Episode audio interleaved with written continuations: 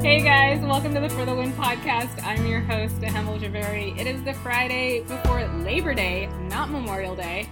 With me today, two of my favorite staffers, video producer Evan Thorpe and head NFL writer Steven Ruiz. Hi guys. What's up? How's it going? You, I, I'm kind of mad you didn't say it was the Friday before NFL season starts. Oh, is it the Friday before the NFL season starts? Yeah, this is the last Friday before. No, I know it is. I'm just, I'm kidding. Oh, Gotcha. Sorry, I guess my that was that sarcasm didn't come through. Um anyway, it is the Friday before the NFL season starts, which means that our long summer of slow sports. What do you think? Was it the slow sports month? Eh, this was a slow summer. It was The a high- slow summer. highlight was the guy doing the racist tweet, the homophobic tweets. Which So- one? that's that's a good point. Josh Hader. Josh so, yeah. Hader, yeah. Look, this is what happens when we have to watch boring sports like golf and baseball. We did have the World Cup though. Oh god, the World Cup feels like eons ago. and you can throw soccer on the list of boring sports. But football's back, or almost back. So Steven and Evan are here to talk about the latest developments this week. A couple of really big um, contracts handed out: Odell Beckham Jr. and Aaron Rodgers. Steven, as our head NFL guy, do you want to start with the Odell contract? Yeah, he's signed for a lot of money, and I wrote a lot of words about it uh, because it's we don't really see receivers make this much money. And my question was, is he worth that much money? And I came to the conclusion that yes, he is. And I probably wrote a thousand words about it, and then the Aaron Rodgers contract happened, and All right, so we're gonna get to Aaron Rodgers in a second, but before I totally dovetail this entire podcast, uh, sum up your argument for for Odell deserving that money. my argument is that he makes Eli Manning a better quarterback. And we usually see the quarterbacks make this kind of money, but for the Giants, you could basically say he, uh, Odell Beckham is as important to their offense as Eli Manning, which is rare. Which is why I think he's the rare receiver that's worth 18 million a year. All right, um, and the post that you wrote, you know, I thought was a really good post. It had a great graphic that a graphic illustration that you made with it as well. Um, now let's talk about Aaron Rodgers. Woo! He got paid. So Aaron Rodgers made about 100 million guaranteed in new money, and that's the important thing with NFL contracts is these things never last. Like Odell Beckham, I think he's worth every penny of it, and I also wrote a post defending that contract extension. It was a little shorter though. So this is this is a thing that I feel bad about laughing about. But your Odell Beckham Jr. post, you know, was about what 800 to 1,000 words, something like that. Yeah, incredibly well thought out, very well reasoned. You had an argument and you had facts to support it. Um, it was a great piece of journalism. Your Aaron Rodgers post, specifically, I think if I'm right, was literally one word. yes, one word. The headline was yeah, it was only three letters. It wasn't even a long word. The headline was is Aaron Rodgers worth 33 and a half million a year? And I just wrote yes with a period. That was the end of the post. So the funny thing, if you are a regular reader for the win, you'll you'll know share counts, right? Share counts measure how many people have read and shared the article. And no offense to you, Steven, the Air- uh, the Odell Beckham Jr. one did not crack hundred, and we're at 1.8 thousand for your article hot take on Aaron Rodgers. Thank you, thank you. Yeah, I'm slowly dying inside. Because, like the the Odell Beckham post, the image I did, the Photoshop illustration I did, took longer than writing that entire Aaron Rodgers post. Just prove that people don't care. People don't read the art. I think that we figured out journalism in 2018. Pe- We we always say people don't read the articles. Let's just stop writing articles. You know, I know we're being like funny and sarcastic, but I told you guys this earlier. My sister came home and she was like, "Oh my god, I loved Steven's article on Aaron Rodgers. I couldn't wait to share it." And I was like, "You are the problem." But yeah, people just don't read articles. They read a headline and they don't really care about the don't want to say they don't really care about the in-depth reasoning, but different things pop for different people, I guess. I think people just want to yell at the title. Mhm. And Steven's title was, you know, one of the things where you either agreed or disagree. And most people agreed. And then when they clicked on it, it was just like, ah, yes, I don't have to read much. I can just share this and laugh. Yeah, I think that uh, even if you didn't care that much about Odell Beckham Jr. and you don't care that much about Aaron Rodgers, it was funny enough to get people sharing. I will say that our recently reactivated Instagram account, I posted your story with the full text of your Aaron Rodgers article, and the comments were all like, Tom Brady's the best quarterback. What are you talking about? yeah, that's going to happen no matter what. Patriots fans are so defensive. When if you bring up Aaron Rodgers, they just just start blurting out all their Tom Brady facts at you because they know he's better, and it's like, but Tom Brady's still in the league, and that doesn't yeah. mean that he sucks. It just means that somebody else is better than him. It's telling how defensive they are about Tom Brady. Yeah, there. I think defensive is the right word. This guy was like, Tom Brady has won five Super Bowls, like in all caps. He was really on my case. So. And this post, and the post had nothing to do with Tom Brady. It was just is Aaron Rodgers worth that much money. I didn't even say he's the best quarterback in the league. Oh no, you did. You you said it in your um you said it in a different article. But not net article. Oh no. yeah, this, yeah, because I remember I got I was like, no, wait, there's at some point Steven did call him the best quarterback in the league, but it was in the different article. Oh, well he is. Sorry, Patriots fan. All right, so very quickly, what is um what is something that you are most excited about this NFL season? I'm excited about week one. Odell Beckham is going up against Jalen Ramsey, and if you know anything about these two, they like to fight the players they're going up against in both of these guys. I think we're going to see an, an, an, an ejection, probably. Oh, wow. Um, Evan, what about you? I think for me is to see how do the Eagles respond after winning a Super Bowl. For the past couple years, like unless you're the Patriots teams who when the Super Bowl just kind of die out, and you, we haven't seen a dynasty since the Patriots, but this Eagles team got better. Maybe they could turn into a dynasty. I don't know, but I mean, Malcolm Jenkins kind of say he's over the Super Bowl celebration, and you kind of have one more. So, like, I just want to see how this team responds to that. It feels like we can't really talk about the NFL season without talking about um, people taking a knee during the anthem. Do you think that's going to have any effect on what happens on the field? It's just going to happen.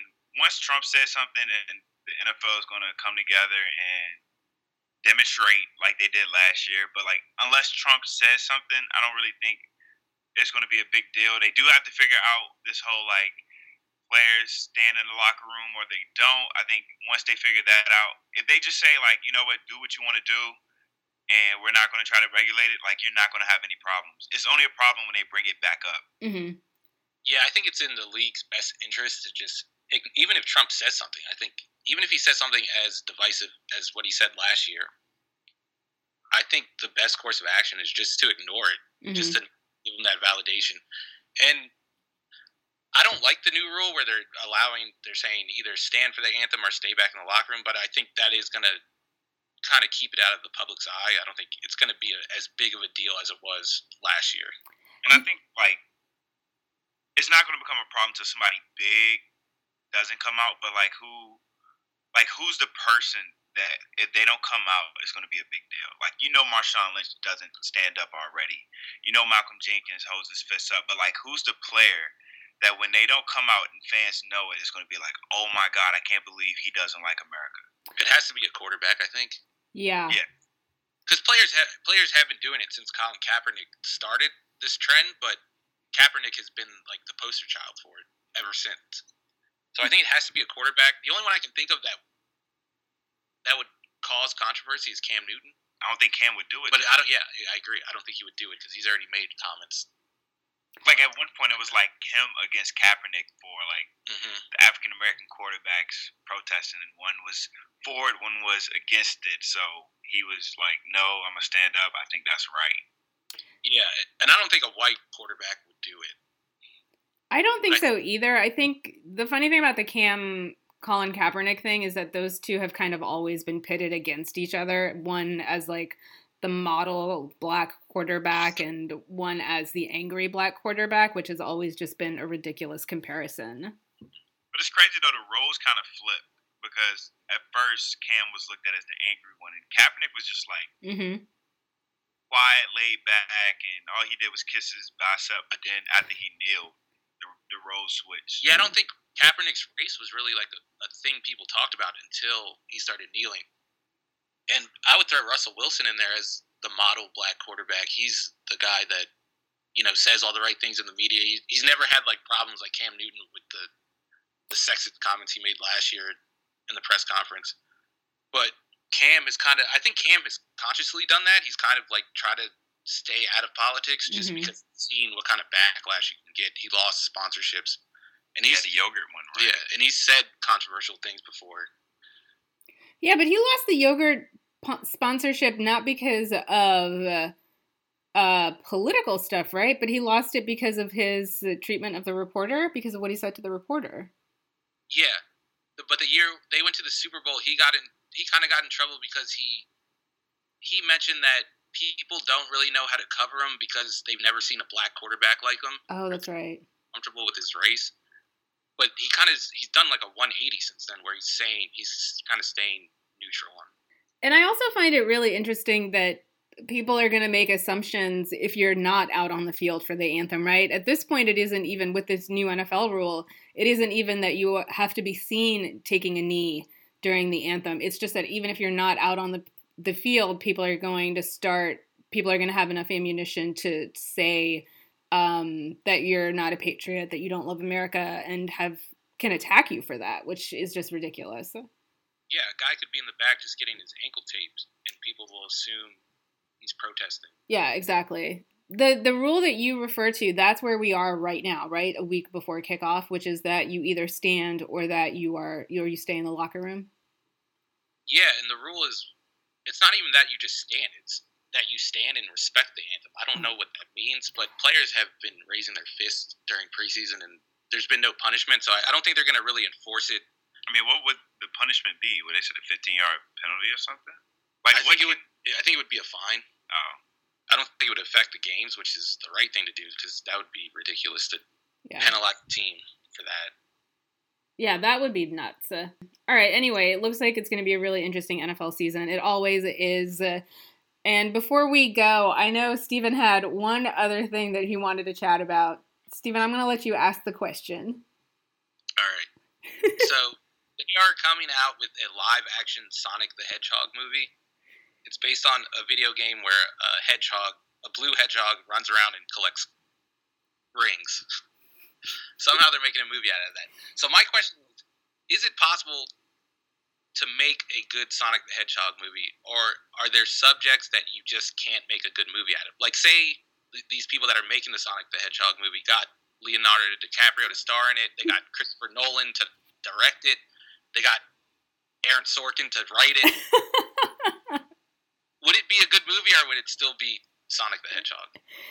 Honestly, I don't know. You brought up earlier, you said uh, Transformers as an example, right? Like, is there any way to make a good Transformers movie? I'm still thinking about it. Evan, what do you think? okay. I- I think they should do Sonic the Hedgehog detective, and he's trying to find the person who stole the rings. That's a terrible idea. But like, what if you played the games? He collect rings and just ran around places. So if you have him just running trying to find the rings, like what's the bad guy? Doctor Robotnik. Robotnik. Sorry for knowing that. if he stole all of the golden rings in whatever place they are, and like Sonic, what is it, Tails and Knuckles, like they go around trying to find him. Like that's the only plot that I can really think of that's like, okay, we know Sonic is Yeah, but your your main character is still a hedgehog, so that's pretty freaking weird. that makes it even worse. I think having like a like a real plot makes having a blue hedgehog beard Yeah. star even worse. they got they have the Pokemon company is making a Pikachu detective movie. So But is it like a kids movie? Because that's fine, right? Because if the Sonic the Hedgehog movie is like a kids movie, that's okay. the Pikachu movie is live action. But is it for kids?